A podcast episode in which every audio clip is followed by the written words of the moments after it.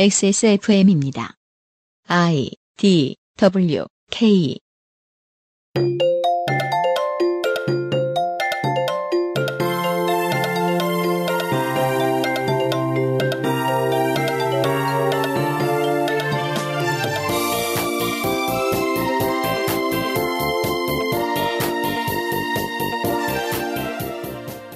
그아실의 유승균 PD입니다. 법률 소비자 연맹이라는 단체가 있습니다. 법률을 어떻게 소비하는지 알 수 없지만 소비자가 있고 연맹이 있다니 그런 줄 알고 그냥 뒀는데 하는 일이 영 매력적이라 덕질인이 알아보았습니다. 2020년 5월 첫 번째 주말에 그것은 알기 싫답니다.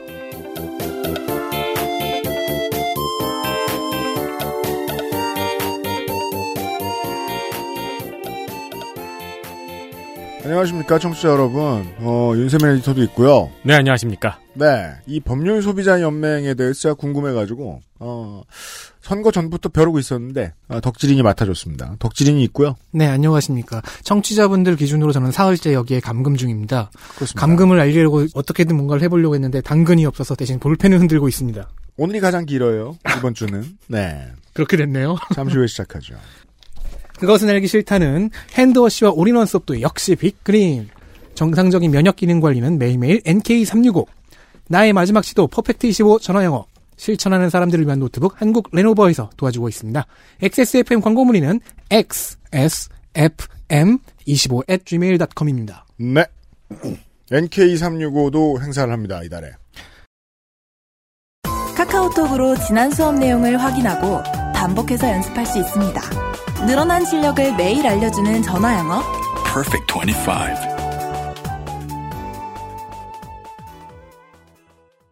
건강을 위해 검색 또 검색. 그런데 정상적인 면역 기능은 챙기고 계세요? 건강의 기본은 정상적인 면역 기능. 내 옆에 탑 매일매일 NK365. 우리 아이 성장기부터 NK365 키즈. 멀티비타민 미네랄 건강 보조제 NK365에서도 가정의 달 행사를 합니다. 네, 전 제품 1만 원 할인됩니다. 음. 스승의, 스승의 날 전까지 이어진대요. 필요하신 분들 서두르십시오. 네.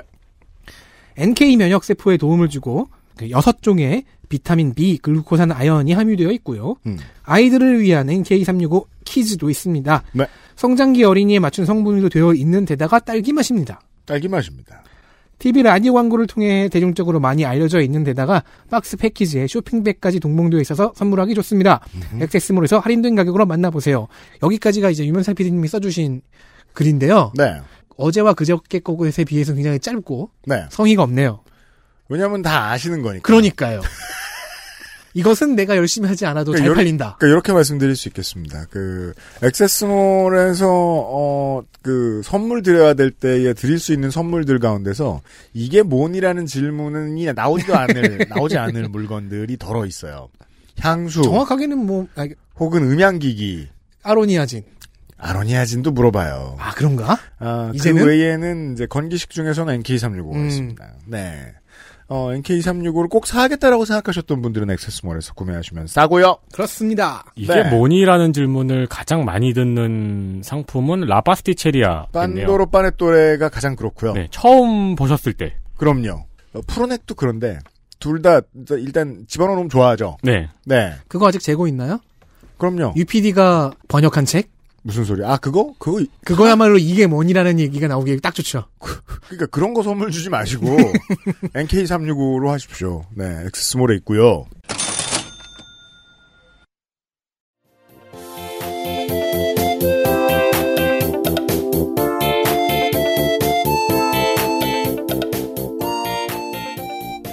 자, 쓸모없는 지식 시간입니다.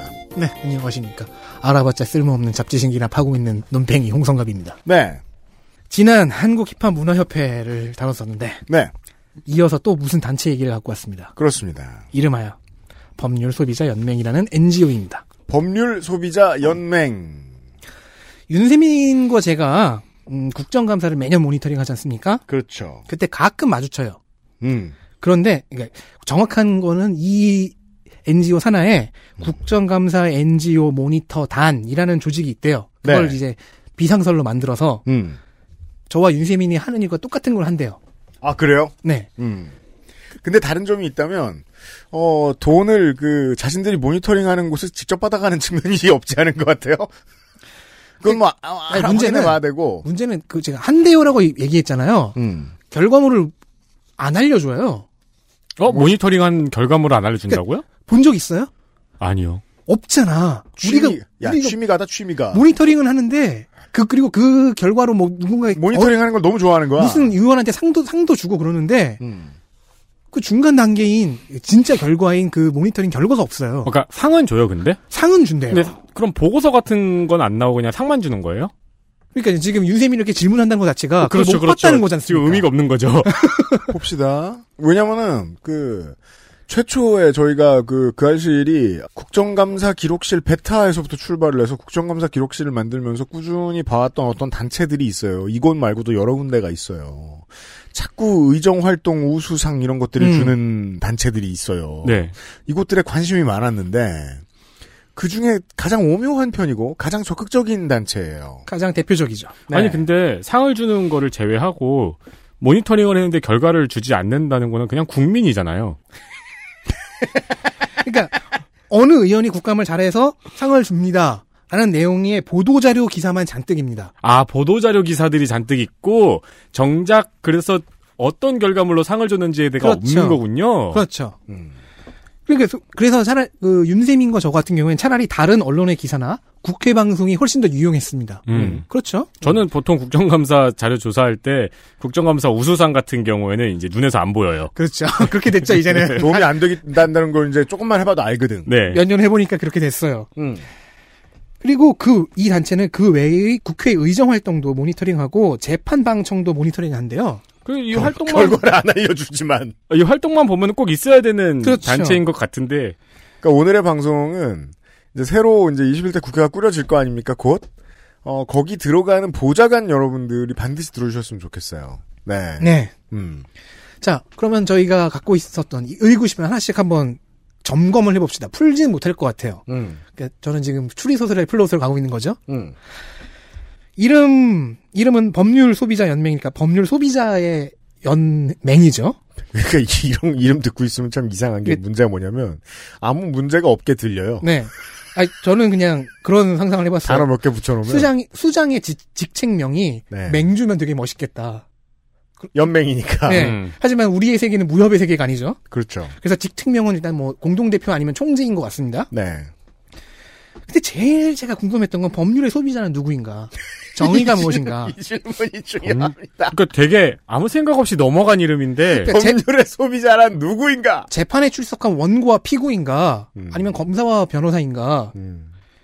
그리고 저희가 이번 선거 방송에서 배웠던 단어가 하나 있죠. 수범자. 네. 법을 지키는 사람들. 음. 수범자들일까? 근데 수범자는 법을 지키도록 해당되는 사람들이니까 다 모아버리면은 네. 이 법의 수범자, 저 법의 수범자 다 모아보면 그게 국민이지 않습니까? 따라서 그러면 대한민국 국민연맹이 되고 그거는 다 그냥 국가입니다. 그냥 나라에 그냥 대한민국이에요. 아니 근데 뭐 그 중에서도 이제 법률에 대해서 특이한 관- 특히 관심을 네. 많이 기울이는 단체가 있을 수는 있죠. 아, 그래서- 그러니까 이 단체의 비밀 대한민국이다. 몰랐는데 우리도 그래서 법률 서비스를 소비하는 것과 법률의 소비는 뭐 다른 것일까 뭐 이런 생각도 해봤거든요. 네. 일단은 알 수 없어요. 모르겠어요. 음. 그리고 법률 소비자들의 연맹인데 국회의 의정 활동은 왜 모니터링 할까? 라는 것도 약간 이해가 안 갑니다. 네. 뭐- 왜냐면 이건 언론 기능이니까. 음 입, 입법부가 하는 일을 뭐 그렇게 이해를 해봅시다. 음. 아니, 그러니까 저는 이렇게 해서 생각해본 거예요. 즉, 재판 방청 활동은 그렇다 쳐도 네. 그건 실제로 법이 거기서 이제 작동하고 소비되는 거니까. 근데 네. 입법은 법을 만드는 생산 생산의 현장이잖아요. 네. 음, 약간 아리송해요. 명분상은 이어질 수 있겠지만 네. 그냥 모르겠으니까 넘어갑시다. 음. 그리고 아까 말씀드렸듯이 기껏 모니터링 해놓고 왜 그 보고는 없는가? 그러니까 이게 제일 궁금하네요. 그러니까 그걸 해주면 저와 윤세민은 한층 편해지거든요. 참고 자료가 늘어나는 거니까 아니 그렇지 않을 수도 있어요. 네. 아, 그렇구나. 어, 그럼요. 이상할 수도 있지. 네, 그렇지 않을 수도 아니, 있는데. 근데 어쨌든 간에 근데 이 이제 시간, 네. 이론적으로는 그렇잖아요. 보고서가 없는 모니터링을 음. 과연 모니터링이라 할 수 있는가의 문제인 거죠. 저도 그럼 런닝맨을 모니터링해요. 그러니까 굳이 말하자면 보고 있기. 그죠? 지금 청취자분들도 저희 방송을 모니터링하고 있고요. 네, 지난 8년간 모니터링 해주셔서 감사합니다. 그러니까 아니 모니터링을 그렇게 그걸 했으면은 여러분은 그 알실 소비자 연맹이에요. 결과를 알려줘야 되지 않는가 네. 모르겠는 거죠 또. 자, 우리 코너는 보통 모르겠으면 홈페이지를 가보는데, 그게 그러니까 지금 추리소설의 첫 단계지 않습니까? 모르겠어요. 미스테리가 발생했는데 네, 홈페이지를 가봅시다. 거기엔 답이 혹은 힌트가 있을지도 모르니까요. 네, 자, 법률 소비자 연맹 음, 영어로는 The Good Law라고 하는데 아무튼 goodlaw.org를 들어갔는데요. goodrow.org 들어가자마자 아무것도 클릭하고 싶지가 않습니다. 이 디자인이요. 제가 찾고자 하는 정보가 어디에 있을지도 직관적으로 알기가 어려워요. 그러니까 최대한 이게 이런 거죠. 최대한 많은 정보와 코너를 만들어서 다 보여주려고 했던 2000년대식 템플릿.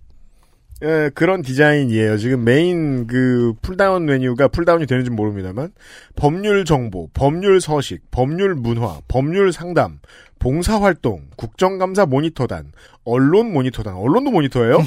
법률 운동 안내. 법률 운동? 그리고 뭐 되게 자잘하게 구성을 마- 막 난립해놨잖아요. 네. 그러니까 이거는 제가 무수한 극우 군소 인터넷 언론들 들어갈 때마다 보는 그런 유의 템플릿인데 음. 최초 개설 이후 안 바꿨다는 느낌이 너무 강해요. 음, 네. 심지어 공지사항 게시판 같은 것도 항목별로 파편화돼 있습니다.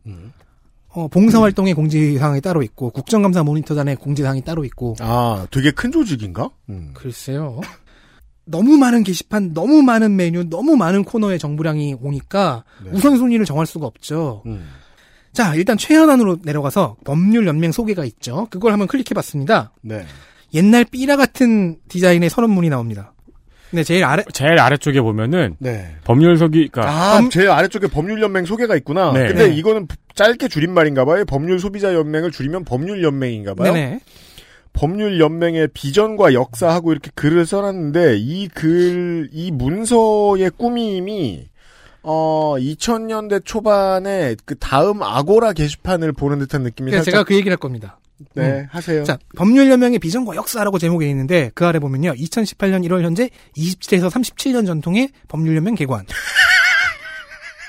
자, 약칭이 법률연맹이고 어, 그렇구나. 소비자는 메인이 아니었구나 하는 걸 이제 알게 알긴 했는데 의문이 다른 의문이 생겼죠. 본인들의 전통이 27년인지 37년인지 알지 못해요 본인들이. 그러니까 이제 전 10년이 이게 좀 애매한 거네요. 그러니까 활동 기간의 오차가 10년이에요. 뭔가 이그 세포 분열기를 10년쯤 거치는 거라는 거 아니에요? 네, 아래서 네, 한- 네. 그러니까 자, 이게 2018년 기준이었으니까 27년 전이면은 1991년, 음. 37년 전이면 1981년입니다. 그러니까 81년부터 91년까지 뭔가 활동이 이- 아리까리한 거예요. 그런데 이 연맹은 92년에 설립된 것으로 알려져 있어요. 네. 그러면은 두 번째 페이지에 해당하는 쪽에 가보면은 찾기 어려우시겠지만 음. 네. 어, 주요 활동 및 산하기관 항목에서도 지난 27년 동안이라고 했어요. 그리고 최초 활동 연도가 92년입니다. 네.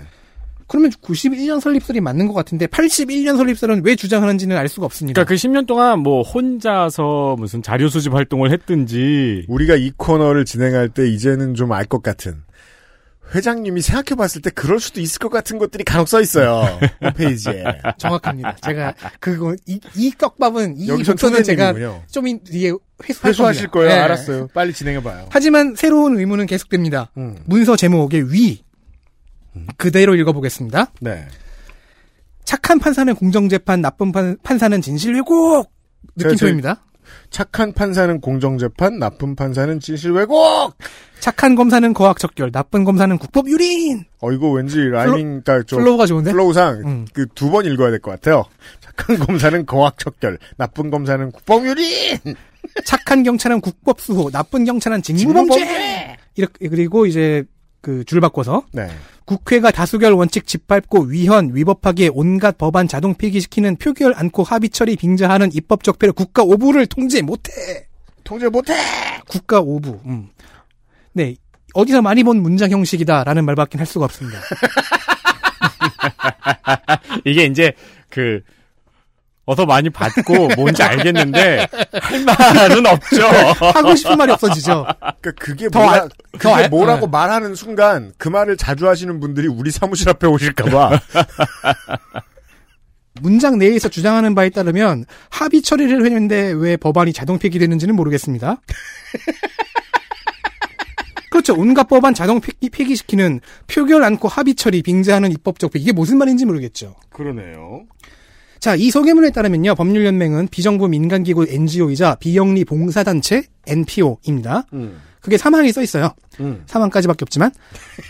그 다음에는 이제 항목부터는 이제 번호가 안 매겨져 있죠. 네. 자, 그럼 법률 소비자를 누구라고 정의하는지는 문서 어디에도 없습니다. 따라서 이거는 어떻게 할 수가 없는 국민 전체. 백커핀.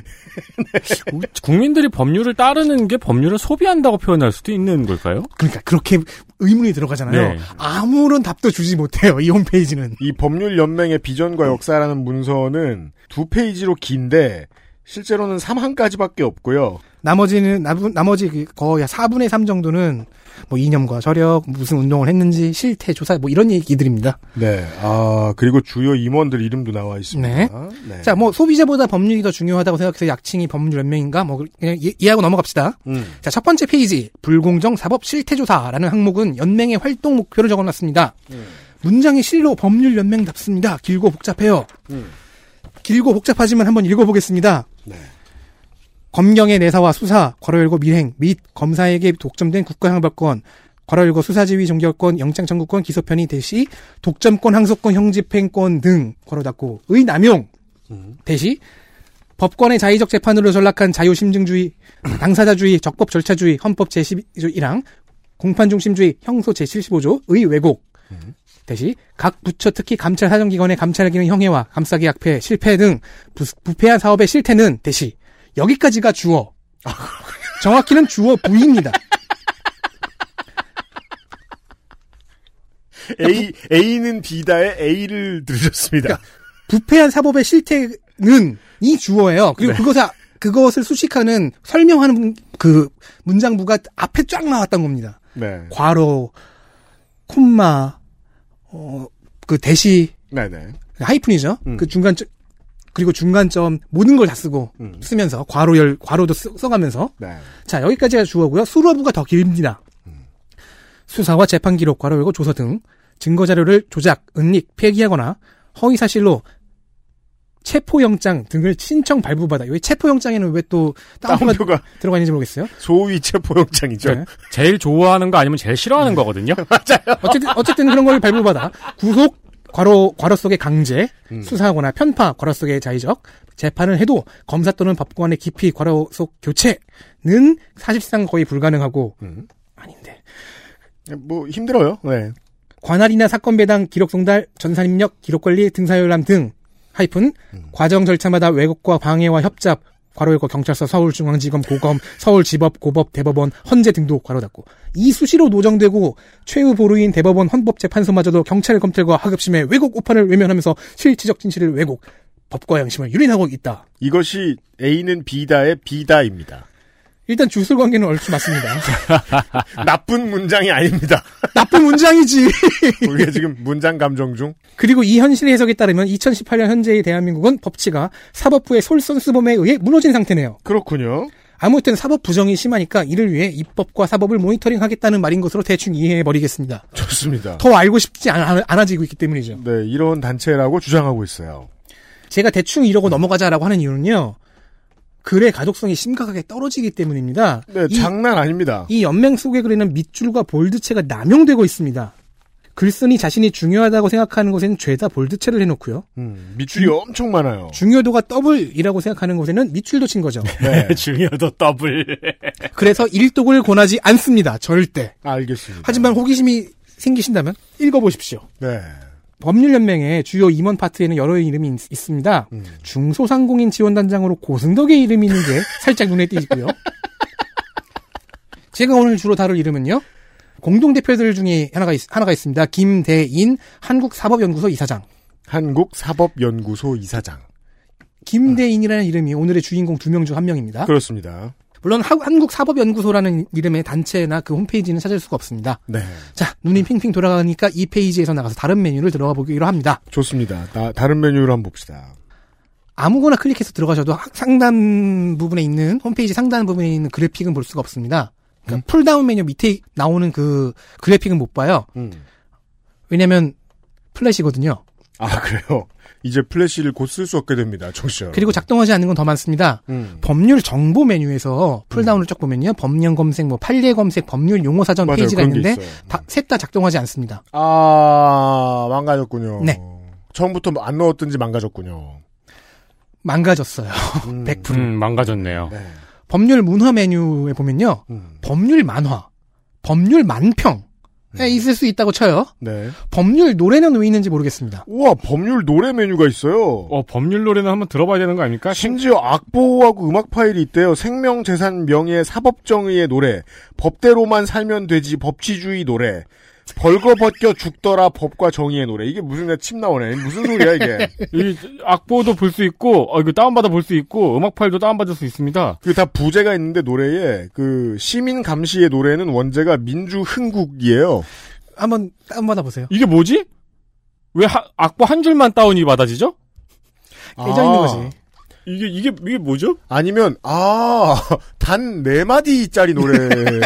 이거 암호에, 암호 아닐까요? 아 왜 짧은 시 있잖아요 뱀 같은 거 너무 짧다 아 나 너무 길다 이 노래는 너무 짧다 이것도 지금 부패와 관료한 결탁코라는 노래가 있는데 이것도 지금 어, 네 마디예요 정의가 필승한다지만 당장에는 불의도 득세하는 법 이게 아. 노래의 전부예요 아, 이게 뭔가 잘못됐군요. 삼권분립 시민단체 노래를 다운받았는데, 음.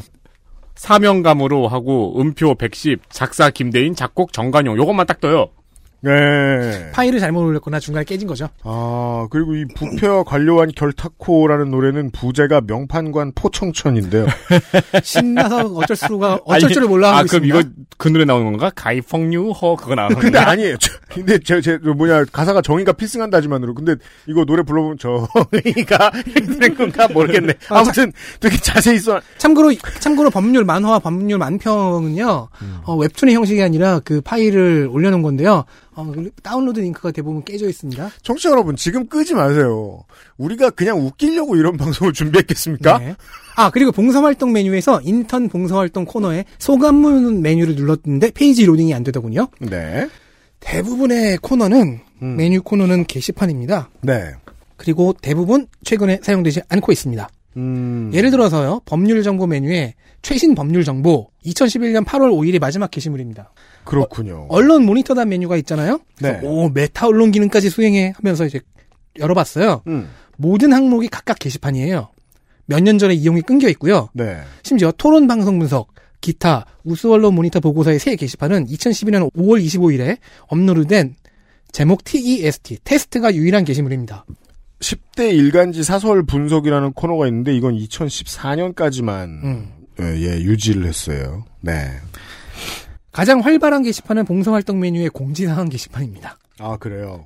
봉사활동 모집 공고와 봉사자 안내 게시물이 성실하게 올라오고 있으니까 이게 주되는 활동이라는 걸 알 수 있죠. 어, 봉사활동은 계속 받고 있네요, 지금도? 네.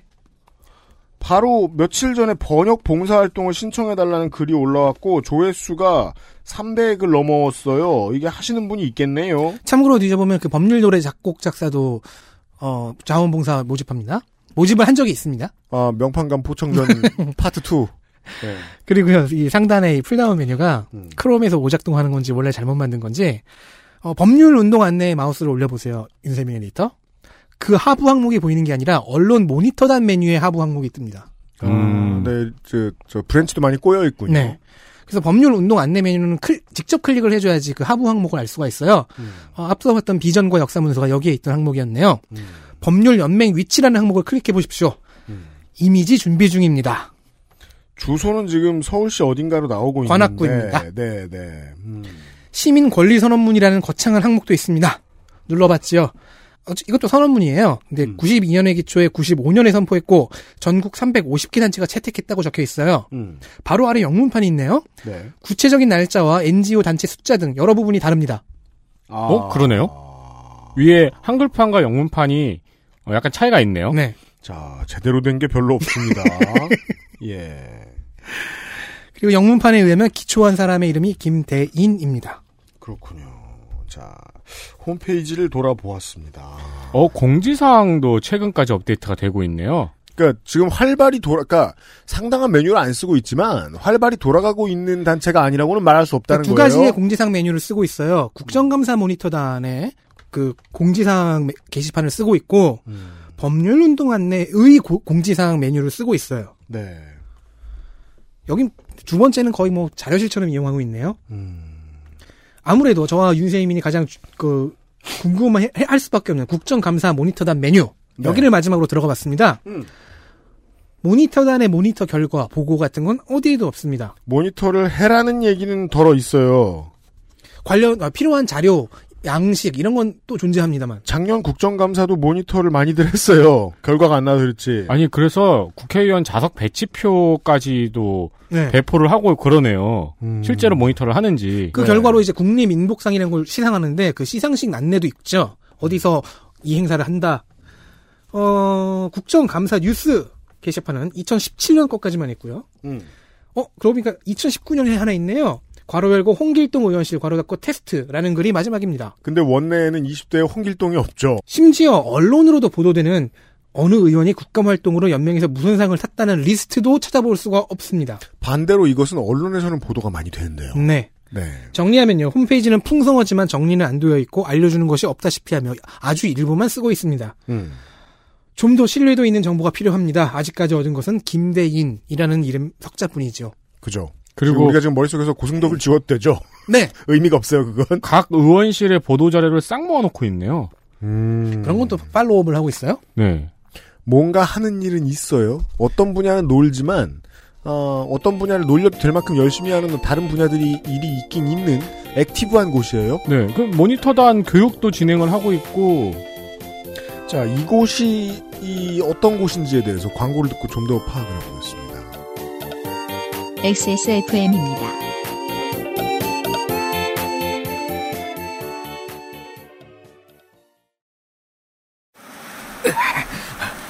아, 이봐 이봐 아, 미안해 내가 잘못했다고 그냥 남들 쓰는 대로 아무거나 쓰면 되는 줄 알았는데 당신이 이렇게 힘들어할 줄은 진짜야 그런 게 있는 줄 나는 몰랐다고 그렇다고 이런 식으로 나한테 이별의 통보를 하는 거야 가지마 이제부터 잘할게 어? 남은 거라도 지켜야지 정말이죠? 이젠 내 머리카락 지킬 수 있는 거죠? 구스베리 추출물로 모근을 더 건강하게 자연 유래 성분으로 자극 없는 세정력 뛰어난 보습 효과와 영양 공급까지 Big Green 이젠 탈모 샴푸도 빅그린 헤어로스 샴푸 펴서 접어서 눕혀서 뒤집어서 태블릿처럼 때로는 메모장처럼 세상에 없던 노트북 레노버 싱크패드 X1 요가 시리즈 실천하는 당신을 위한 노트북입니다. Lenovo for those who do.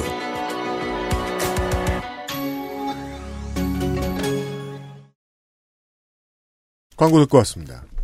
알쓸 잡놈 시간입니다. 법률 소비자 연맹 즉, 즉 대한민국을 법률 연맹이라고 합시다. 그만 놀리고. 그리고 여기서는 약칭을 GL이라 그래요. GL. 네. 굿더 굿로우니까. 네. 굿로우. 저희는 오늘 GL무를 다루고 있습니다. 자, 법률 소비자 연맹, 약칭 법률 연맹의 공동 대표 김대인은 어, 매우 올드한 명칭인 총재로도 알려져 있습니다. 김대인 총재. 한자로 풀이하면 큰 참음. 그렇군요.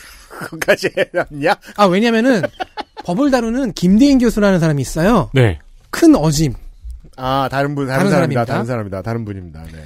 그리고 두 번째 주인공 사무총장이자 잡코리아 정부상으로는 대표이며 음. 모니터단이 만들어지면 그 책임자가 되는 사람이 김대인의 아내인 홍금애. 아. 실제 대표라고 볼 수 있나 봐요. 실제 지휘 역할이죠. 음. 언론에는 이쪽이 인터뷰 등으로 더 많이 노출이 되었더군요. 음. 자, 이 김대인 홍금의 부부는 건설업자 탈세 사건에 휘말려서 피해를 보고 그로 인해 법률 NGO 활동을 시작했다고 합니다. 네. 그때가 군사 정권이었다고 하니까 음. 음, 아마도 노태우, 정, 80년대. 노태우 정부였던 것 같아요. 음. 혹은 전두환 말기? 음. 아, 그렇다면 이제 27년에서 37년 됐다는 주장의 일부분을 네, 맞아요. 이해할 그 수 탈세, 사- 있습니다. 그 탈세 사건이 80년대 초반에 있었던 거라면은 37년 주장을 해석할 수 있죠. 음. 떡밥 하나 회수. 즉 연맹의 정통성은 다른 모든 것에 있는 게 아니라 김대인 홍금의 부부에게서 시작한 것이 것입니다. 음. 그렇게 보는 시각이죠. 알겠습니다. 그런데 잡코리아에 등록된 법률 소비자 연맹의 사업 업종이 무역업이네요. 음? 그죠? 물음표가 뜨죠? 근데 이 의문은 해소하지 못해요. 이것도 맥커핀으로 나, 나설 수밖에 없습니다. 아, 이게 이런 때는 오픈 채팅방이라도 열어서 생방송이라도 하고 싶네요. 대체 법률 소비자 연맹이 왜 무역업인가? 그리고 나이 음. 잡코리아에서는 네. 상품 종합 매도업이에요. 아, 도매업. 그러니까 무역업 아 무역업도 있어요. 다른 페이지에 아, 또. 주요 사업이 무역이네요. 네. 그러니까 뭔가 무슨 뭔가 상품을 도매하는데 무역 법, 률 소비자를 파는 건 아니겠지. 소비자? 자, 나이스 평가 정보에서 기업 정보를 찾아보니까요. 음. 조은법 조은교육이라는 사명이 홍금의 명의로 있었는데 네. 서초구에 있었고 2001년에 설립돼 2012년에 폐업했다는 정말 쓸모없는 정보가를 찾아냈습니다. 아, 뭔가 사업하시는 분들은 되게 여러 개의 회사를 만들었다 없어요. 왜 그러시는지 모르겠어요. 네, 자코리아에 따르면 직원은 5명, 음. 기록, 기록상 정규직 채용은 없, 습니다 그러니까 연맹에 5명의 정직원이 있다. 아, 음. 근데 다 정직원인지는 알 수 없어요. 왜냐면 무급 인턴 모집 공고를 낸 적도 있거든요. 네. 즉, 스텝 중에 무급 인턴이 아마도 존재할 것이고, 그리고 이 봉사단체잖아요. 음. 활동이 필요한 많은 인력을 자원봉사자에 의존하고 있, 있습니다. 네. 법률 전공자 중에서 연수생도 뽑아요. 예. 자원봉사자와 연수생들로 재판방청과 국정감사 등의 모니터링에 투입하는 것으로 보입니다. 아, 결과를 안 낼 거면서 굳이 그런 전문 인력을 투입하는군요. 앞서 말했듯 연맹은 92년에 설립된 것으로 알려져 있습니다. 그리고 99년부터 국정감사 NGO 모니터단을 만들어 국감을 모니터링해왔고 어, 알려진 정보보다 조금씩 차이가 있는데 국회 250호실을 2001년부터 해당 목적으로 임대해온 것 같습니다. 그러니까 국감 시즌이 되면 250호실에 이 연맹 사람들이 들어가는 거죠. 자, 우리의 궁금증이 여기서부터 시작됩니다. 이 아스트라란 GL물은 왜 국회에 들어앉아 있는가? 그리고 270개 NGO를 대표한다고 하는데 음, 그런 의미로 250호실을 혼자 임대해서 쓰는 거죠. 네, 국회에 방이 있습니다. 이 단체에. 상임으로 쓰는 건 아닌 것 같은데 음. 국감 시즌에만 여기를 전세 내는 거죠. 예, 예. 자, 그래서 250호실의 이야기로 가게 됩니다. 음. 250호실의 이야기입니다. 작년 국감 때 유인태 국회 사무총장은 국정감사 참관 지원실로 이용해온 250호실을 국정감사 NGO 모니터단만이 아닌 다른 시민단체에게도 개방하자며 연맹에 구체적으로 어느 어느 단체들을 대표하고 그 대표자들은 누구인가라는 질문서를 보냈습니다. 아, 흉금을 쿡 찔리는 질문이 나왔군요. 우리도 참 궁금한. 그동안 연맹이 국회 사무처에 요구한 것은요. 그- 아마도 그간 매년 요구했던 것 같아요. 근데 작년에는 그 요구 사항이 어, 구체적으로 보도가 됐어요. 네. 화상 모니터실 겸 간담회실 공간, 뭐 250호실이겠죠? 음. 최소 200부의 국감 수첩, 국감 중 국회 출입 기자 레벨의 본청 출입 편의, 상당한 수준입니다. 이 정도면. 200부 최소 200부라는 건 최소 200명이 모니터단이라는 얘기죠. 그러니까 니네가 국회를 전세냈냐라고 말하면 이미 그럴 수 있, 그렇다라고 대답할 수 있는 사람들이잖아요. 그러면 이제 국회 사무처는 세부 명단에 질문하는 거죠. 그럼 그 200명은 누구누군데. 음. 그간 안 했다는 게 신기한 부분이긴 한데요. 그니까요. 이 질문을 받은 연맹, 극렬 반발합니다. 어딜 물어봐! 제가 확인한 문서들에는요, 이런 문구가 있습니다. 국회 사무처의 홍위병 같은 폭거. 국회 사무처의 홍위병 같은 폭거라고. 그러니까 누가 나오는지 물어봤더니 자기들이 세내준 네. 방에 대해서 국회가 물어봤더니 그리고 이와 관련돼서 뭐 지금은 상- 의원직을 상실했지만 어쨌든 이규희 의원이 뭔가를 한 일이 있어요. 그러자 유인태에게 수작을 하며 무슨 소리예요? 그러니까 자- 우리를 적대한다는 거죠 이규희 의원이. 근데 그 그 행동을 표현하는 게 유인태에게 수작을 하며 수작? 예, 즉 이규희 플러- 의원과 플러팅? 이규희 의원과 네. 유인태 총장을 모두 다 깔아뭉개고 있죠. 그러게요. 놀라운 문장이 놀라운 표현입니다. 그러니까 정리하면 그 정체를 알려주지 않은 어떤 단체가 국회의 방을 차지하고 출입 기자들 급의 대우를 요구하고 있는데 당신들이 누구냐라고 묻자 극렬히 반발했다는 거잖아요. 그리고 국- 예, 국- 국회 사무처의 총장과 당시 의원직을 유지하고 있던 그 국회의원을 이렇게 폄하한 거죠. 그래서 답을 낸 거예요? 아, 연맹이 뭔가를 제출하긴 했습니다. 네. 고작 4개의 시민단체 총 6명의 근무 계획만 제출했습니다. 270개 시민단체를 대표한다면서요. 그 국회 사무처와 다른 언론이 아니 270개라며 라고 반문을 하죠. 음. 그러자 탄압이 있을 수도 있어 밝히지 않겠다고 주장합니다. 어떤 단체일까요? 참고로 아 현재 탄압이라고 주장하는 건 없다라는 것이 현재 연맹 입장입니다. 아, 그래요? 지금은 탄압 아니래요? 근데 실제로 저는 탄압이라는 단어를 직접 쓴 건 못 찾았는데 탄압이라는 단어만 안 썼을 뿐 실제 다른 단어의 수위는 그 이상입니다. 방금 그러니까 봤잖아요. 어, 실제- 탄압이라고 하- 타- 그냥 홍위병 같은 폭거라고 하는 대신 탄압이라고 말하는 게 더 나을 것 같은데요, 저는. 그렇죠. 네. 그러니까 그 국회 사무총장에게 수작이라고 하는 대신 탄압이라고 말하는 게 나을 것 같은데요. 그러니까 이규 의원은 얼마나 억울하겠어요. 네. 그냥 물어봤을 뿐인데 이규희 이규희 의원과 어, 유인태 총장은 그냥 물어봤을 뿐인데 네. 우리가 수작을 했다고. 음. 자, 이 내용은요, 오마이뉴스가 지난 국감 시즌인 11월에 보도한 내용입니다. 네. 이 기사에 따르면 작년 국감 시즌에는요, 과방위에다가 국정감사 NGO 모니터단에 책상과 명패를 준비하지 않으면 최악의 상임위로 선정하겠다는 공문을 보냈다고 합니다. 자, 힌트가 나옵니다. 지금 본인들의 실체를 알려주지 않는 대신에 그 알려주지 않고도 그 자리에 있을 수 있는 권력이 어딘가에 있을 거라는 추측을 가능하게 만드는데 그 권력이 무엇인지를 살짝 드러냅니다. 최악의 상임위로 선정하겠다. 근데 이거를 공문으로 보냈어요. 공문으로. 그러니까 우리가 뽑는 최악의 상임위는 우리한테 잘해주지 않는 상임위라는 음. 메시지를 공문으로 보냈어요. 자, 이제는 이 단체의 활동 내역을 좀 더 구체히 볼 수 있을 것 같습니다. 구체적으로. 아, 뭐, 갑질 의혹이 제기될 수밖에 없죠? 그럼요. KBS는, KBS는 국회 감시 K라는 연속 기사를 낸 적이 있습니다. 네. 여- 이 연속 기사의 일부가 이 법률 소비자 연맹을 사격하는 내용입니다. 음. 그러니까 다른 시상 장사를 하는 단체들도 취재를 하긴 했어요. 근데 우리가 수년 전에 한번 말씀드린 적이 네. 있습니다. 국회를 상대로 상을 사실상 장사하는 단체들. 근데 대부분은 단체명이 익명이었고 음. 주된 취재, 실명 취재 대상은 법률 소비자 연맹이었죠. 네. KBS가 취재한 스토리는 이렇습니다. 음.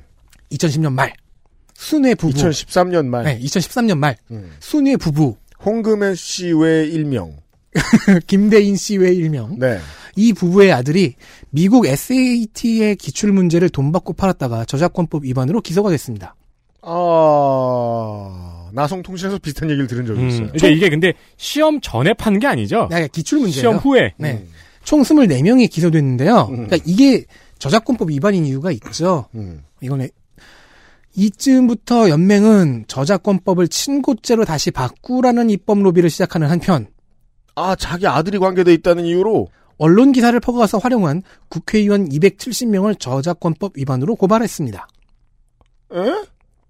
이게 어? 음. 무슨 소리예요? 그리고 아들이 연루된 재판에는 방청 모니터링 인원들이 잔뜩 들어갔고 자기 단체에 재판 진행에 대한 로비도 했습니다.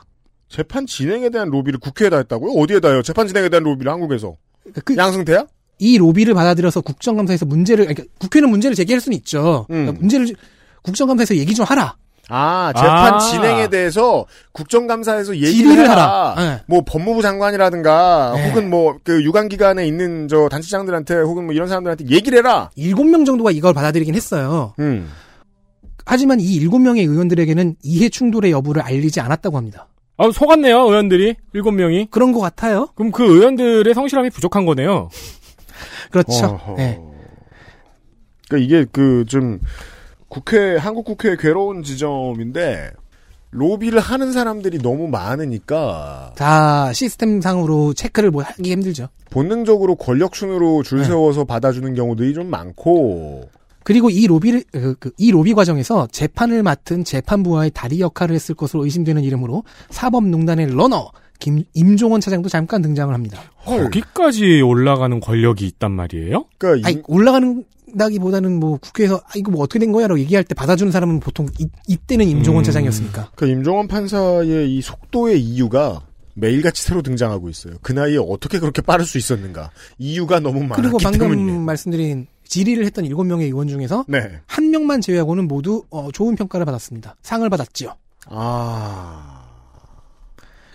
이거는 의원이 의원이 신경을 안 쓰고 있, 더라도 혹은 신경을 썼을 수도 있겠는데 네. 명백하게 거래처럼 보이긴 하죠. 음. 청탁한 질의를 해주었으니 그렇죠. 작년 오, 마이뉴스의 취재 아까 말씀드렸던 그것도 다시 끌 끌어올렸고요. 음.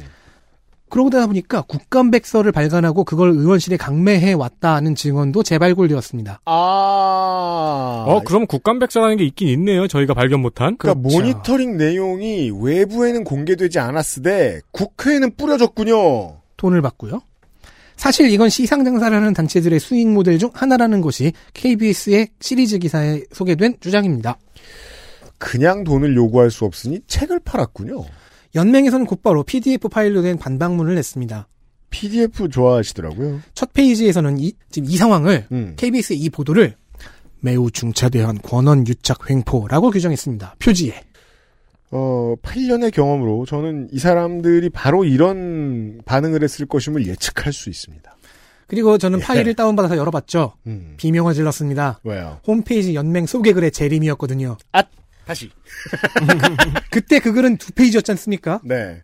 이건 표지 포함 14페이지입니다. 아, 숨겨놓은 나머지 트랙들이 있었어요. 그러니까 14 나한테 왜 이러는 거야? 그치. 14페이지가 주는 메시지는 보통 우리가 교수님한테 레포트를 14페이지 쓰잖아요? 음. 그럼 교수한테 화났다는 거거든요. 그렇죠. 히든 트랙이 장난이 아니게 많군요. 밑줄과 볼드체가 남용되었고 아, 네. 그럼 누군 건지 알죠. 우리는. 문장은 미친 듯이 길고 음. 주술 관계도 위태위태했으며 단어 사용은 매우 오버스러웠습니다. 네. 몇 개를- 오버스러운 단어들을 보죠. 그간 의정 활동에 노벨상과 같다는 명예로운 평가를 받고 있는 우리의 국감 모니터단의 국리민복상 아, 우리가 주는 상이 노벨상과 같다라고 표현한 거예요? 국정감사 모니터단 회파 방해 만행 회파? 방해, 만행. 음, 그런 회파하고 방해하는 만행이다. 음. 사법기관 또는 이를 사칭하여 우리 모니터단을 불법 사찰 등등. 사법기관 또는 이를 사칭한 우리 모니터단이 아니고 사칭하여 우리를 불법 사찰했다. 그러니까 약간 어, 북한 공식 성명을 마이너한 퀄리티를 낮춘 다음에 그 다음 아고라 가짜뉴스 형식으로 바꾸면 이게 딱 될 것 같아요. 아 이게 표현이 너무 정확한데. 이게. 그러니까 그 쓸데없이 비장하고요. 음. 불법 사찰한 거에 비해서 우리는 너무 이 모니터단에 대해서 아는 게 없네요. 불법 사찰까지 했는데. KBS도 많은 걸 밝혀주진 않았어요. 네. 어, 정말 읽기 싫고, 싫고요. 파일을 열자마자 닫아버리고 싶어지게 해- 했- 했거든요. 그래서 혹시나 이게 알아보기 싫게 만드는 것이 보안 방법이 아닐까 의심도 했습니다. 음, 그건 약간 보험 보험 약관의 보안 방법이죠. 그 그래도 일이 읽어봤죠. 네. 네, 덕질이는 읽어봅니다. 그러니까 나한테 왜 이런 걸, 왜 나한테. 네. 자, 그러자 흥미로운 게 하나 보였습니다. 과도한 볼드체와 밑줄의 남용은 주로 앞부분 격앙된 문구의 KBS 공격 파트에 주로 쓰였습니다. 네. 후반부에는 이제 질답 형식의 행명 파트거든요. 여기에는 거의 없어요. 아 그래요.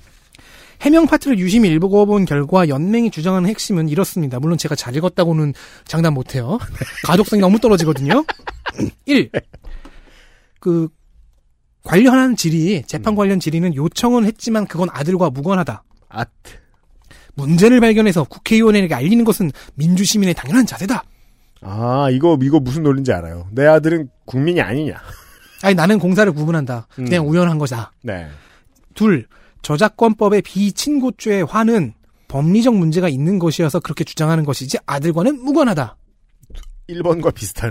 그건 나의 신념이다. 네. 아 그렇죠. 그러니까 우리 연맹의 신념이다. 네. 3. 아들이 연루된 SAT 저작권법 위반 사건은 위법한 수사 절차와 위법한 재판 절차가 있었다. 그렇다고 아들이 안 억울한 건 아니다. 그래서 아들은 공소 기각이 되었다.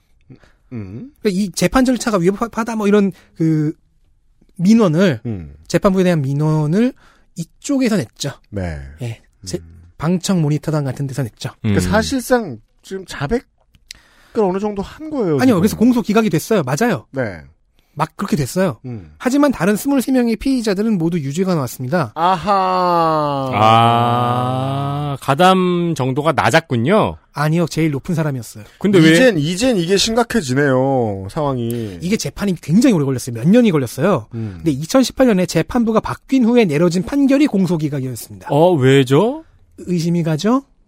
근데 2013년에 2013년 말에 발각이 됐거든요. 이 이게- 사건이. 근데 판결은 2018년에 내려졌단 말이에요. 재판 로비가 뭐 5년이 걸렸어요. 네, 횟수로 5년 넘게 걸렸어요. 아니 왜 우리가 그냥 동네의 어떤 조그마한 커뮤니티에 접근할 때에도 이런 어려운 걸 느끼는 지점들이 있어요. 예를 들어 어 저기 사람들은 저기 저 저 자동차 전문가랑 동네에서 친해가지고 뭐 바터리 갈고 뭐 하고 잠깐 간단한 수리 받을 때도 좀 싸게 하는데 나는 왜 그렇게 못할까?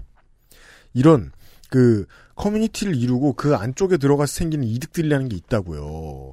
근데 어, 어떤 사람은 이걸 그 나라의 국회로 가서 자기 자리를 꾸리고 지금 사법부의 판결에도 영향을 미쳤다는 거 아니에요. 그렇게 의심하고 있는 거죠. KBS는 그렇죠. 뭐 판결에 영향을 미쳤는지 진짜 이 사람이 공소기각을 받을 만한 사유가 있었는지는 아직 우리는 아무도 아무것도 모르는 네. 거죠. 즉 KBS는 야 너네 세- 상을 가지고 국감 평가를 가지고 국회의원들에게 딜을 걸었고 로비의 로비의 딜 그 조건으로 걸었고 그 사이에 이해 충돌 같은 건 얘기해주지도 않았고 음. 그러면은 국회의원들은 받아들여서 질의를 해줬고 뭐 재판 관련한 압박도 넣었는지는 모르겠고 근데 그 결과 공소기각을 이라는 수학을 얻어낸 것 아니냐라는 의심을 하고 있는 것이고요. 그렇지 만약에- 않다. 우리는 억울하다라고 얘기하는 게 연맹의 입장입니다. 만약에 이런 단체들이 영업 강행하는 빠칭코에 몰리는 일본 시민들처럼 많아지면 우리가 하는 국감 방송도 쓸모가 없어져요.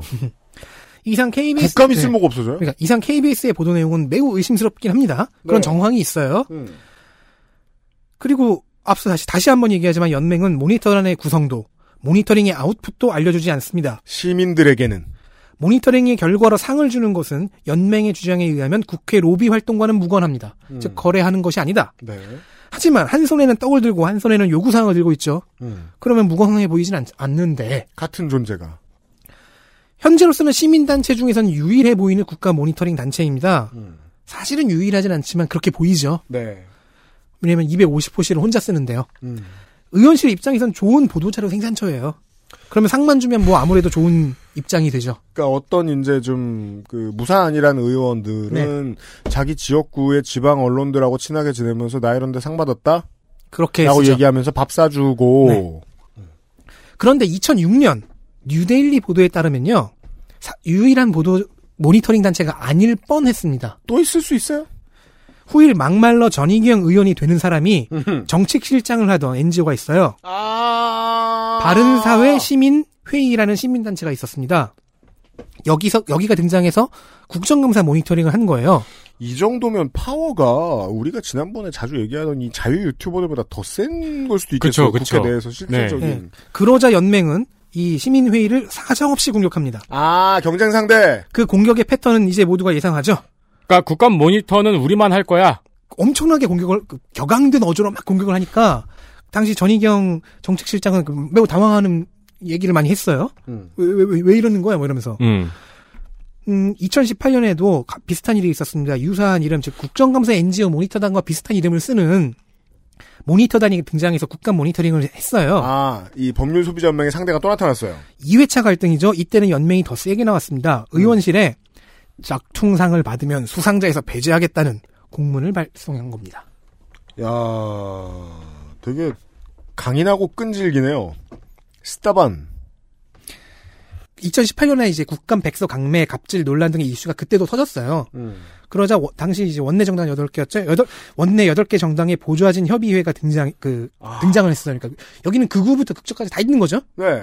우리 공화당 아니, 그땐 대한애국당이었나 하여튼 네. 전부, 전부 다가 보좌진 협의회가 등장해서 연맹의 활동 중지를 요청하기까지 했습니다. 아 국회를 그만 괴롭혀라. 즉 이미 어, 빡칠 대로 빡친 거죠. 2001년에 들어왔으니까. 그러니까 보좌진들 입장에서는 그렇죠. 네. 뭐야 이거? 음. 그 연장선에서 유인태 사무총장과 구- 국회 사무처가 250호실을 개방하자는 자- 제안을 내놓은 거였습니다. 음, 그렇죠. 왜냐면 시민단체의 활동을 중지시키기는 부담스러우니까요. 2018년에 그러니까 이 사단이 한번 있고 나서 그 네. 다음에 이 2019년 국감 시즌에 그런 제안이 나온 거예요. 네. 저는 이게 왜 보좌진 협의체가 등장해서 저 뭐냐 중재를 한 문제였는지 이해할 것 같아요. 왜냐하면 영감님들은 입장이 달라요. 실무자들하고 음. 뭔가 명예로운 게 있어 보이면 겉포장으로 어디든지 가고 싶어요. 상당수의 영감님들은 그러니까 이 철딱선이 영감님들한테 딜 시키면 안 되는 거야. 실무가 괴로워지는 실무자들이 가서 얘기해야지. 네. 예. 그리고 이 모든 흐름은 법률 소비자 연맹에게 메인 수익 모델이 위태로워지는 스토리죠. 지금까지 한 20여 년 동안 우리가 유일 단체였는데 음, 그죠. 물론- 그 명성이 있었는데 물론 메인 수익은 무역업일 것으로 보입니다만 정직하게 뭘 보면 무역 아, 국감 백서를 무역하나? 외국에도 팔아? 그러니까 음. 한국 사람들한테만 안 보여주는 거 아니야? 국회를 제외하면. 개인과 개인 사이의 무역인가? 아무튼 네.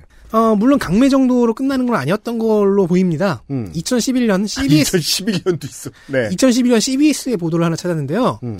홍금혜 씨는 사기 피의자가 된 적이 있습니다. 그래요? 2011년 7월 13일 음. 사기 혐의로 서울중앙지검에 불구속 기소가 되었습니다. 네.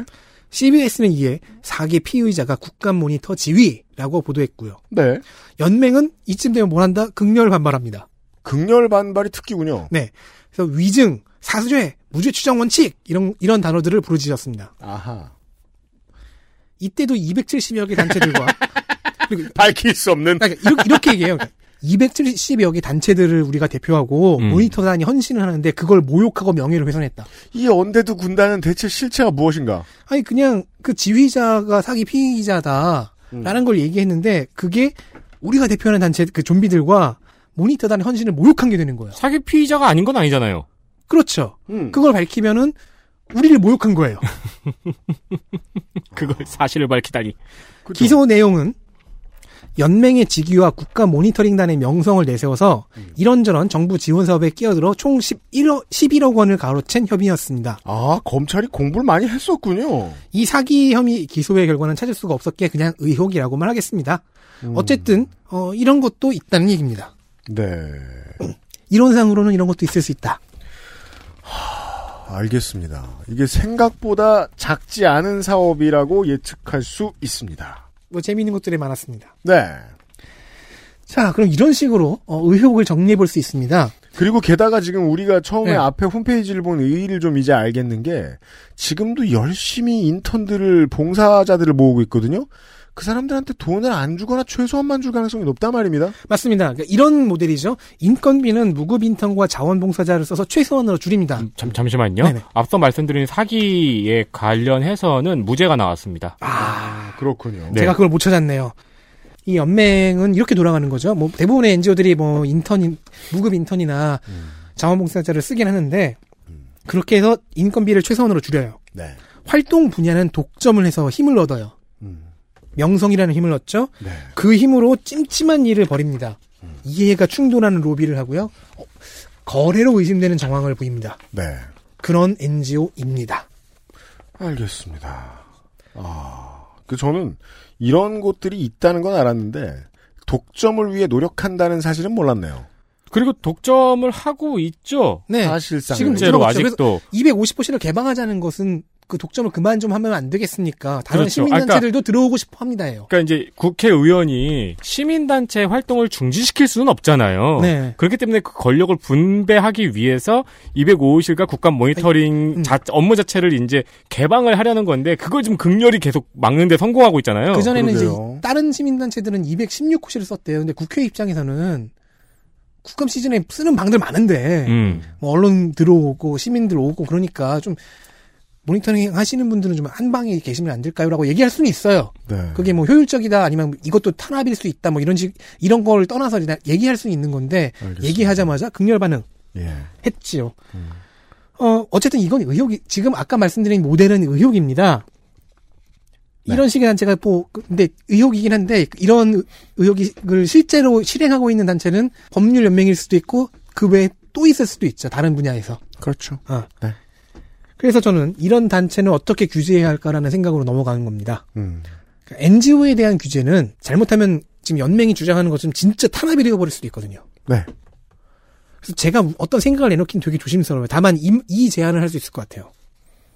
시장형 보수 우파의 주장인데요. 음. 경쟁을 시킵시다. 어쩔 수가 없어요. 이렇게 극렬 반발하더라도 이 독점을 깨야 됩니다. 이제 이런 단체들이 들어갈 수 있는 방에 국감 때 방을 좀 작게 여러 개를 만들어서 음.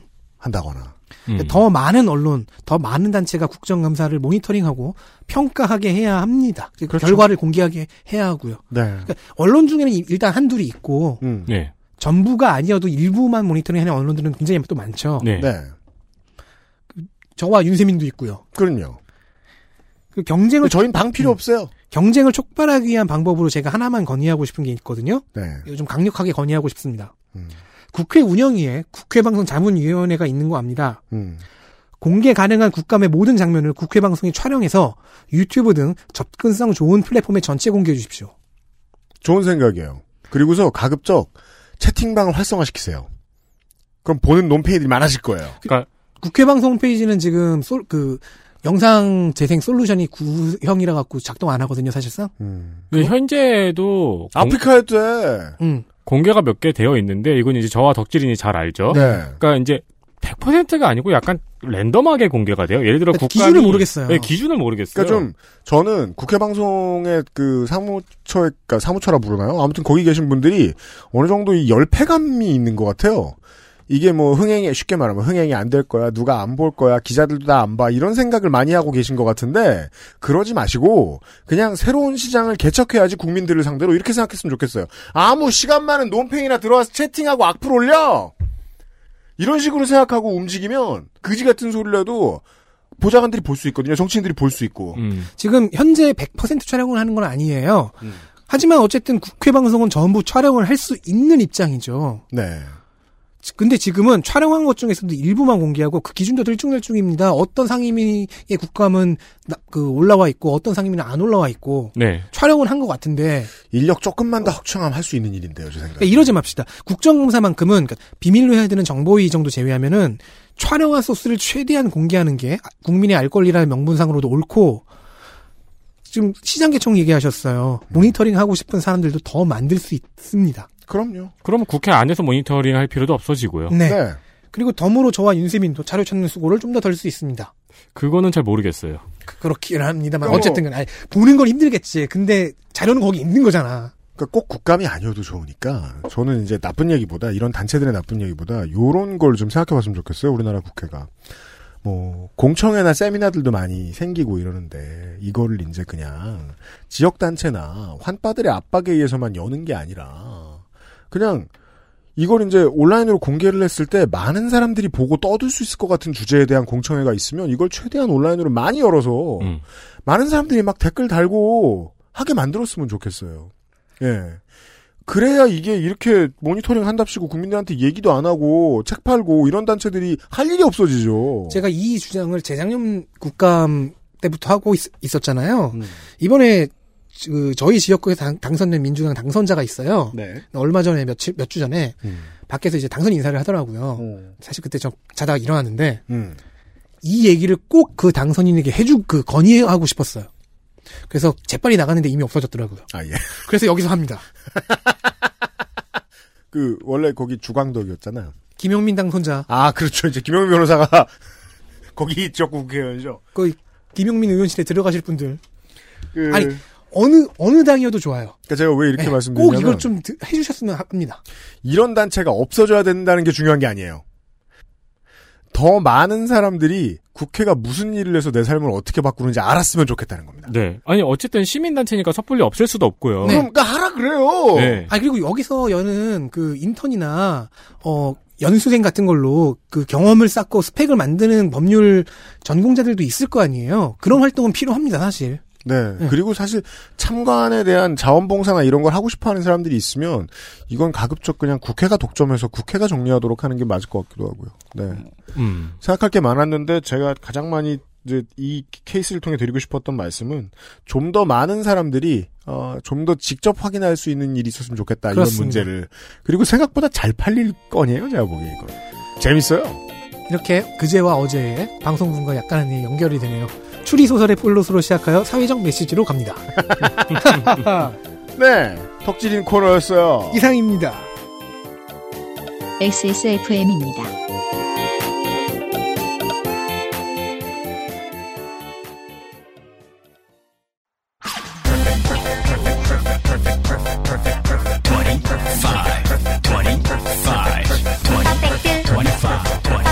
전화로 공부하는 원어민 1대1 수업 Why don't you call Perfect 25? 아무리 바쁘고 힘들어도 하나만은 꼭 기억하세요. 건강의 기본은 정상적인 면역 기능. NK365. 내 옆에 탑! 매일매일 NK365. 우리 아이 성장기부터 NK365 키즈. 아스트랄 뉴스 기록실 뉴스 아카이브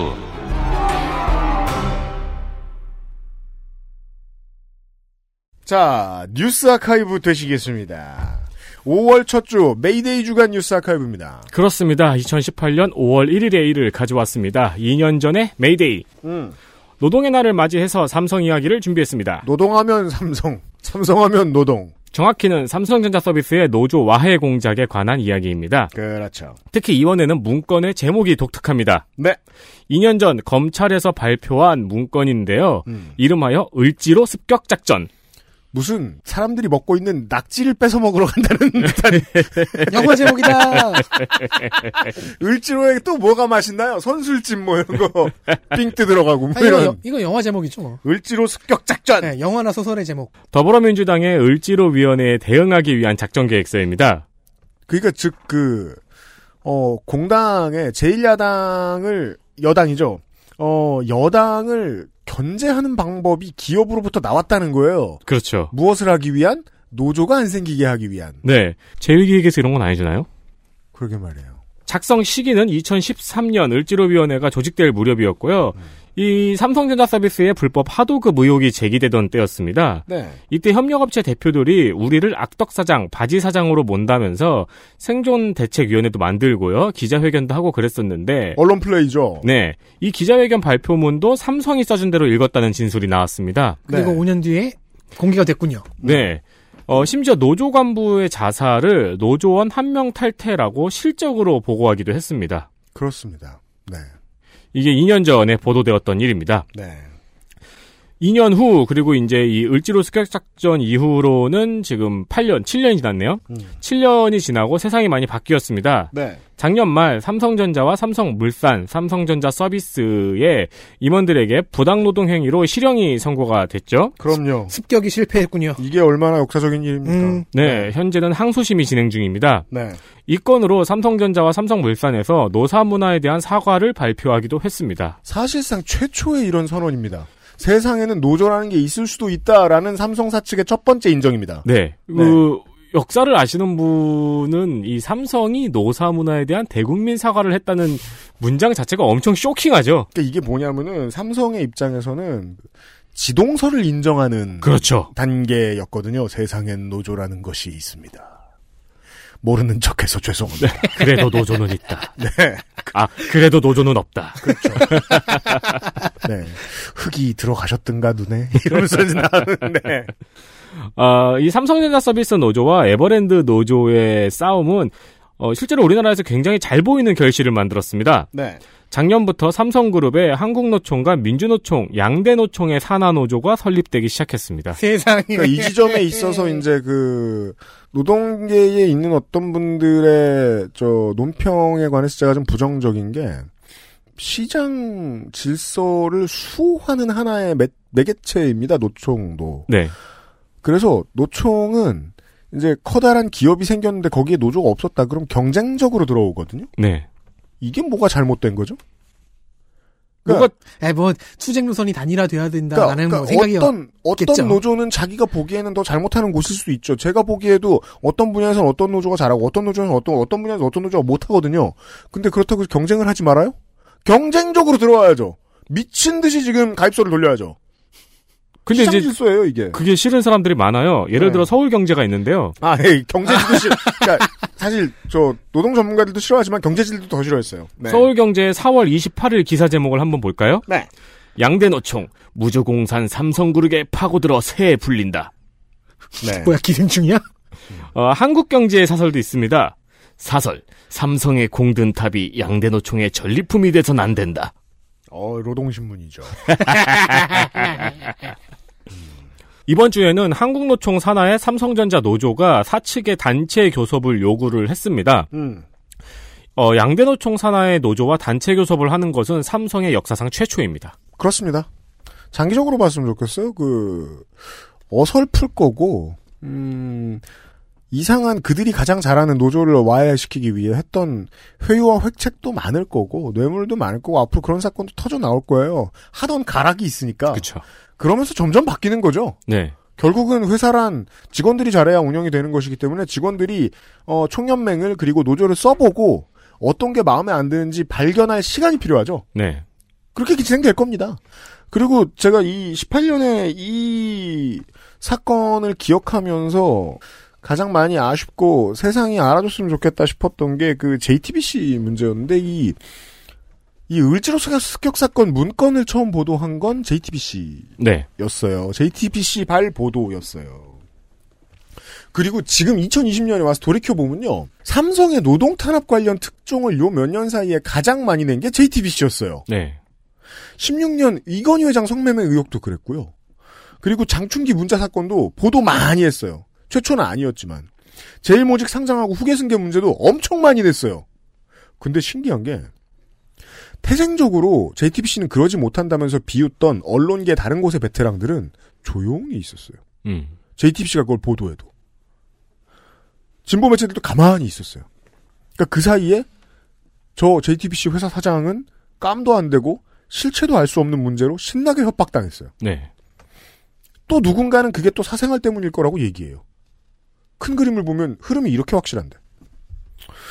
어, 그렇습니다. 네. 어, 오랜만에 그 얘기가 생각이 나더라고요. 네. 을- 특히나 이 을지로 습격 사건은 그 외에 몇 가지 사건들은 JTBC 저널리즘의 공이 좀 컸거든요. 음, 네. 네네네. 그리고 이제 어, 되게 웃긴 말인데 삼성에서의 노동 운동은 이제 걸음마 뗀 거잖아요. 그렇죠. 이제 시작한 거예요. 네. 실수도 많을 거예요. 그럼요. 예. 어, 왜냐면은, 실제로 이렇게 생각들 하거든요. 여기는 시장 경제고, 삼성에 노조가 생긴데, 당연히 내가 들어가야지. 당연히 형님 같은 사람이 들어가야지. 이렇게 얘기하면서, 어, 실력이 안 되는데 작당하는 사람들이 있어요. 음, 맞아요. 예. 네. 어, 그런 사람들이 또 걸러질 시간도 필요해요. 네. 아, 시간이 필요합니다. 그리고 이 한국노총이 지금 단체 교섭을 요구를 했잖아요. 네. 근데 제4노조예요. 네. 그 앞에도 세 개의 노조가 있는 거예요. 양대노총의 노조가 아직 안 들어갔는데도. 네. 그러니까 마찰이 엄청나게 있겠죠, 당연히. 네. 그러니까 그- 그러면서 교통 정리가 될 거고 네. 그러니까 단어조 구조로 정리가 될 것인지 아니면은 이제 그 생존 경쟁을 좀 더 잔혹하게 할 것인지 다른 회사들처럼 그것은 아직은 결과가 아, 멀었어요. 네. 나오려면. 네, 삼성은 그랬습니다. 예. 어, 또 다시 2018년 얘기입니다. 네, 2018년 역시 2년 전입니다. 5월 1일 의사협회 회장으로 당선된 최대집 회장의 취임식이 있었습니다. 그랬군요. 취임사에서 밝힌 자신의 임무는 문재인 케어 저지. 아, 아직 손도 못 대고 있습니다. 케어하지 못하고 있어요. 그러니까 이게 서야지 이걸 저, 저지할 수 있는데 네, 실제로 지금 그 트럼프도 아직 오바마 케어를 제대로 건드리지 못했습니다. 네. 네. 사실 이 의제로 당선이 되었던 회장이었죠. 네. 덕분에 제가 처음으로 이름을 아는 의사협회 회장입니다. 안타깝군요. 우리 전 의사협회 회장이 출연한 적도 있는데 그 사실에. 그 최대집 이 그 이름의 집이 GIP더라고요. ZIP? 예. 아, 네. 한글로 그렇게 쓰세요? 어, 영문으로. 아, 영문으로 그렇게 쓰세요? 네. 거의 떼구민 수준인데요. 아, 떼구민 씨는 떼 영호우로 이름이 다시 바뀌었어요. 아 또 또 개명했어요? 본명을 차- 다시 찾았대요. 오 야, 3개월 만에 이름을 두 번 바꿀 수 있다니 우리나라 법 되게 말랑말랑해졌네요. 네. 그 이전에 사실 사람들은 의사협회 회장이 누군지 알 리가 없죠. 네. 회장 취임 이전부터 아는 사람은 아는 활동가였습니다. 네. 2005년에 이미 서북 청년단의 정신을 계승하겠다면서 보수 청년단체를 만들기도 했고요. 후덜덜 네. 그때부터 꾸준한 활동을 해왔습니다. 음. 당선의 배경을 조금 살펴보자면은 2009년에 결성된 보수 성향의 의사단체인 정극의사총연합이라는 단체가 있습니다. 네. 이게 누아르처럼 이제 뒤로 가는 거예요. 음. 네. 노환규라는 사람이 만든 닥풀이라는 의사 커뮤니티에서 만들어진 단체입니다. 그렇습니다. 의협이 개원이들의 이익을 제대로 대변하지 못한다면서 결성한 단체라고 하는데요. 음. 사실 의협 외에 의사단체는 많이 있어요. 음. 그 전희총 같은 경우에는 보수 성향의 단체로 해석을 할 수 있습니다. 네. 당연히 의협에 대한 견제 그리고 비판의 역할도 하고 있겠죠. 음. 참고로 강용석 변호사가 박원순 서울시장 아들의 병역 비리 때 박주신 씨의 MRI로 의학적 소견을 구한 단체가 이 전희총입니다. 네. 전희총은 박주신 씨의 MRI 사진이 20대 MRI일 가능성이 낮다고 밝혔습니다. 음. 그때 언론에 많이 나갔죠. 맞습니다. 그러나 공개정 공개 검증으로 밝혀졌죠. 음. 네. 그래서 당시에도 이 전희총의 소견이 의사들의 이미지를 실추시켰다는 지적이 당연히 있었습니다. 그렇습니다. 의사들 입장에서는 저 단체는 뭔데 이 공개 망신을 당했냐는 음. 거죠. 그렇죠. 특히나 의사들은 그 자기가 배운 거에 대한 자긍심으로 평생을 살지 않으면 안 되는 사람들이기 때문에 네. 이런 문제가 밝혀지면 어, 정치적 입장을 내려놓는 경향이 있습니다. 그렇죠. 예. 이에 대한 당시 전희총의 입장은 전문가의 소견을 밝힌 목적이 논란을 부추기고자 함이 아니라 논란을 종식시키고자 함에 있었기 때문에 그 목적이 충족된 것에 대해 다행스럽게 생각한다. 교묘한 이상한 소리. 음. 그러니까 우리가 틀려서 다행이다. 우리는 틀렸지만 논란은 종식돼서 다행이다. 그렇죠. 목적은 이렇다. 네. 그런 성명을 밝혔습니다. 음. 아무튼 이런 단체예요. 음. 이 단체를 만들었던 노한규 씨가 2012년에 의협 회장에 당선이 됐습니다. 네. 전임 회장에게 계란을 투척한 일 때문에 회원 권리 정지 2년이라는 징계를 앞두고 있는 상황에서 당선이 된 상황이었어요. 세상에. 음. 네. 어쨌든 전희총이라는 단체 입장에서는 대단한 성과를 가지고 온 거죠. 네. 의협 전희총의 회장이 의협 회장이 됐으니까요. 음.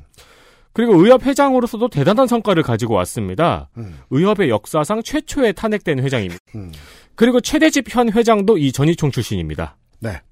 선거 당시 후보 시절에 아예 선대위원장이 이 노한규 전 의협 회장이었습니다. 음. 그러니까 어디서 갑자기 나타난 사람이 아니에요. 네. 예, 전전 의협 회장 계의 사람이었던 거예요. 네. 그럼 이 최대집 현 회장의 의협 회장으로 2년 동안의 성적을 살펴볼까요? 작년 12월에 불신이 많이 상정이 됐었는데 부결됐다고 하네요. 네. 그리고 이번 총선에서 방상혁 의협 상금 부회장을 미래한국당에 비례대표 신청을 했습니다. 음. 근데 22번을 받아서 사퇴를 했어요. 네. 그동안 최대집 회장의 정치적 행보를 생각을 하면은 이건 사실상 후보를 내는데 실패했다고 해석하는 게 맞죠. 그렇죠. 그리고 작년까지만 해도 활발한 페이스북 활동이 유명했습니다. 음. 대의원회에서 최대집 회장의 페이스북이 의협의 대간 업무에 악영향을 준다고 자제를 요청했습니다. 네. 여기서 말하는 대간 업무는 이제 로비 활동을 말하죠. 음. 어, 대의원에서 이제 페이- 너의 페이스북 활동은 우리 의협에 도움이 되지 않는다. 음. 라고 요청을 한 거예요. 네. 그래서 실제로 작년 6월 이후로 SNS 활동을 중단했습니다. 그렇습니다. 거기까지는 또 받아들였어요. 네. 그러나 올 2월에 중국에 대한 입국 금지를 외치면서 복귀. 못 참겠다. 네.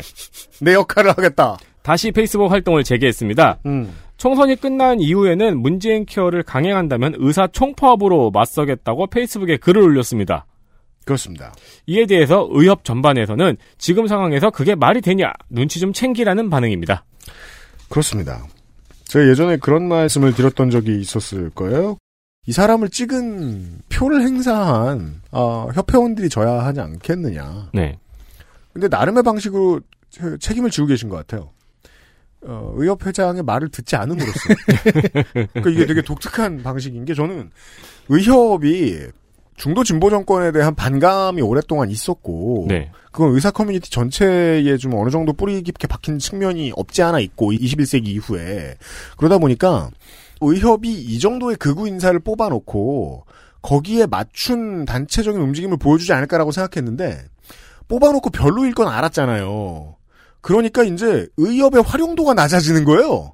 의사 커뮤니티 사이에서 그런 독특한 양상이 나오더라고요. 네. 예. 뽑아놓고 아 실수했네. 아 저기 가지 말아야지. 그러니까 의협 자체에 대한 여론이 안 좋아졌으니까요. 음. 네, 이게 이제 노한규 전 회장 뭐, 뭐 굳이 뭐 제가 만나봐서 그런 건 아닙니다만 어차피 한 번밖에 안 받고 이 사람만 해도 그냥 우측에 있는데 그냥 음.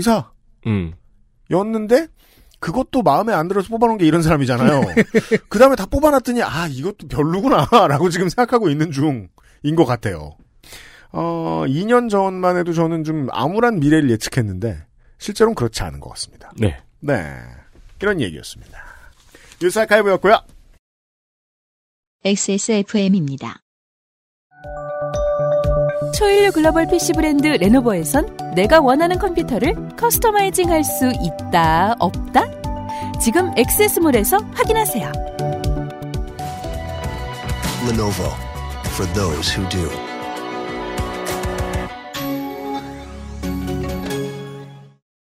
보스베리 추출물로 모근을 더 건강하게 자연 유래 성분으로 자극 없는 세정력 뛰어난 보습 효과와 영양 공급까지 빅 그린 이젠 탈모 샴푸도 빅그린 헤어로스 샴푸 어저께 제가 이제 그 체육관에 갔다 집에 걸어오면서 쓸데없는 생각들 을 많이 하는데 음, 걸어오다가 생각한 게 어, 올해 국감이 좀 짜증나겠구나. 왜냐면 첫해 국감이 좀 이상합니다. 엉성한 게 많고 의혹들은 앞서고 그래서 재밌는 건 많이 나와요. 어, 이런 신박한 의견이 들어왔구나. 이런 것들을 알 수 있는 측면이 있는데. 물론 20대 국회에서의 막말러 중에서 한 명 빼고 다 떨어지긴 했는데요. 네. 새로운 막말러로 예상되는 사람들이 좀 들어가긴 했죠. 어, 그렇죠. 좋은 선수들이 충원됐어요, 저쪽 땅에. 우리가 국회에 대해서 가지고 있는 궁금증들이 있거든요. 의아한 지점들이 있거든요. 국회는 왜 전체적으로 그렇게까지 무섭지 않은 어떤 존재를 무서워하거나, 그렇지, 그렇게까지 신경 안 썼다는 어떤 것들을 저렇게 신경 쓸까? 이런 거를 뭐 계속 비웃고 많은 사람들이 있는데 하나하나 걷어내야죠. 네, 그 중에 중요한 것 하나를 오늘 시간에 소개를 해드렸습니다. 예. 아, 중요한 거였어요? 그렇잖아요. 이게 지금 저는 알쓸이라서 알아봤자 쓸모없어서. 그러니까 알아보니 참 쓸모가 없구나. 그렇긴 하죠. 쓰지 말아야겠다라고 국회가 지금 결정을 해야 돼요. 빨리 음. 하루가 하루 빠르게. 네. 아, 이 경우에는 쓸모가 없다고 표현하는 것도 옆에가 좀 있죠. 쓰지 않는 것이 좋아요. 네, 왜냐면 독은 쓸모가 없는 게 아니잖아요. 네. 아무렴요. 게다가 어, 솔루션도 살짝 어, 수줍게나마 얘기해 드렸습니다. 더 많은 사람한테 공개할 방법을 알아내시면 됩니다. 네, 부디 그러길 바랍니다. 저희들은 무슨 일이 있어도 비상시국 대책회의는 방을 요구하거나 백서를 만들어 팔지 않겠습니다. 절대로. 그리고 국회에 계신 그 어떤 분들도 어, 5월 말에 발매될 XSFM 어, SS 티셔츠를 사지 아- 마십시오. 네, 어, 사고서 우리한테 따로 연락하지도 마십시오. 네. 네. 부디 그렇게 해주세요. 네. 어, 다음 주 이 시간에 제가 뭘 준비할지 아직 잘 모르겠거든요. 음, 되는 대로 집어가지고 준비해보도록 하겠습니다. 지금 전 세계에 연락을 하고 있습니다. 되는 대로 집어보려고. 네. 아, 전 세계 단위인가요? 그렇습니다. 세계구적인 방송을 준비하고 있습니다. 안 되면 그냥 뭐, 저, 오랜만에 김민아를 보는 걸로. 네. 다음 주 이 시간에 다시 인사드리도록 하겠습니다. 복지진하고 윤세민 에디터가 있었고요. 아니, 어, 쩌다가 김민아 선생이 이런 꼴이 되었습니까? 저 같은 꼴이. 김상조 전 위원장이 지금 편집을 열심히 하고 있고요. 이번 주에도 들어주셔서 감사드립니다. 더 따뜻해진 다음 주에 한국에서 인사드리겠습니다. 안녕히 계세요. 안녕히 계십시오. 저는 드디어 감금에서 풀려납니다. XSFM입니다. I D W K